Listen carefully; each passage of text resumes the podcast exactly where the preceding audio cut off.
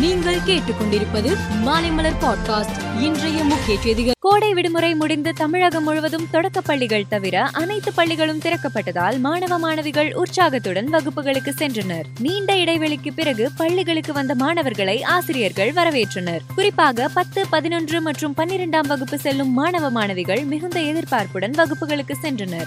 விருகம்பாக்கம் அரசு ஜெயகோபால் கரோடியா பெண்கள் மேல்நிலை பள்ளியில் அமைச்சர் அன்பில் மகேஷ் பொய்யாமொழி மாணவிகளை வரவேற்றார். மாணவிகளுக்கு அமைச்சர் அன்பில் மகேஷ் பொய்யாமொழி பாடப்புத்தகம் மற்றும் நோட்டு புத்தகங்களை வழங்கினார். ஜிப்மர் இணையதளத்தில் இயக்குனர் பதவிக்கு விண்ணப்பிக்கலாம் என்ற அறிவிப்பு வெளியாகியுள்ளது. அதில் ஜிப்மர் இயக்குனர் பதவிக்கு தகுதியானோர் வருகிற ஜூலை முப்பத்தி ஓராம் தேதிக்குள் விண்ணப்பிக்கலாம் என்று குறிப்பிடப்பட்டுள்ளது. கோடை விடுமுறையின் கடைசி நாளான நேற்று திருப்பதி கோவிலில் பக்தர்கள் கூட்டம் அதிகமாக இருந்தது. எங்கு பார்த்தாலும் பக்தர்களாக காட்சியளித்தனர். நேற்று ஒரே நாளில் தொண்ணூத்தி இரண்டாயிரத்தி முன்னூற்றி இருபத்தி எட்டு பேர் சாமி தரிசனம் செய்தனர். நாற்பதாயிரத்தி நானூறு பக்தர்கள் முடி காணிக்கை செலுத்தினர். ரூபாய் நான்கு கோடி உண்டியல் காணிக்கை வசூலானது.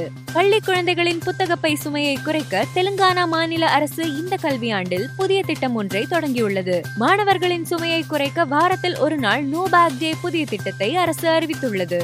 ஆஸ்திரேலியா தலைநகர் சிட்னியில் இருந்து சுமார் நூற்றி எண்பது கிலோமீட்டர் தூரத்தில் உள்ள கிரெட்டா என்ற இடத்தில் திருமண கோஷ்டியினரை ஏற்றிக்கொண்டு சென்ற பஸ் வளைவில் திரும்பிய போது திடீரென டிரைவரின் கட்டுப்பாட்டை இழந்து சாலையில் வீழ்ந்து கவிழ்ந்தது. இந்த விபத்தில் பேருந்துக்குள் சிக்கி பத்து பேர் பரிதாபமாக இருந்தனர் பதினோரு பேர் படுகாயம் அடைந்தனர். பாகிஸ்தானில் கடந்த சில நாட்களாக கனமழை பெய்து வருகிறது. இதனால் ஏற்பட்ட வெள்ளத்தில் சிக்கி இதுவரை குழந்தைகள் பெண்கள் உட்பட முப்பத்தி நான்கு பேர் உயிரிழந்துள்ளனர். பேரிடர் குழுவால் மீட்கப்பட்டு நூற்றுக்கும் மேற்பட்டோர் சிகிச்சைக்காக மருத்துவமனையில் அனுமதிக்கப்பட்டுள்ளனர்.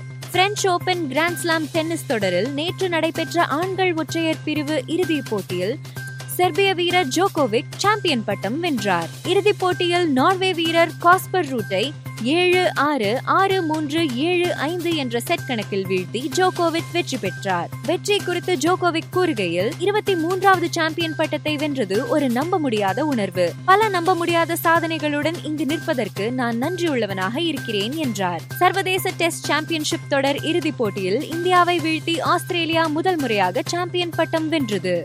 டெஸ்ட் சாம்பியன்ஷிப் தொடரில் இந்தியா தோல்வியடைந்ததை அடுத்து விராட் கோலி அமைதியே மாபெரும் பலத்தின் தோற்றுவாய் என்று லாவோஷ்வின் பொன்மொழியை தனது இன்ஸ்டாகிராம் பக்கத்தில் ஸ்டோரியாக பதிவிட்டுள்ளார். மேலும் செய்திகளுக்கு மாலை மலர் பாட்காஸ்டை பாருங்கள்.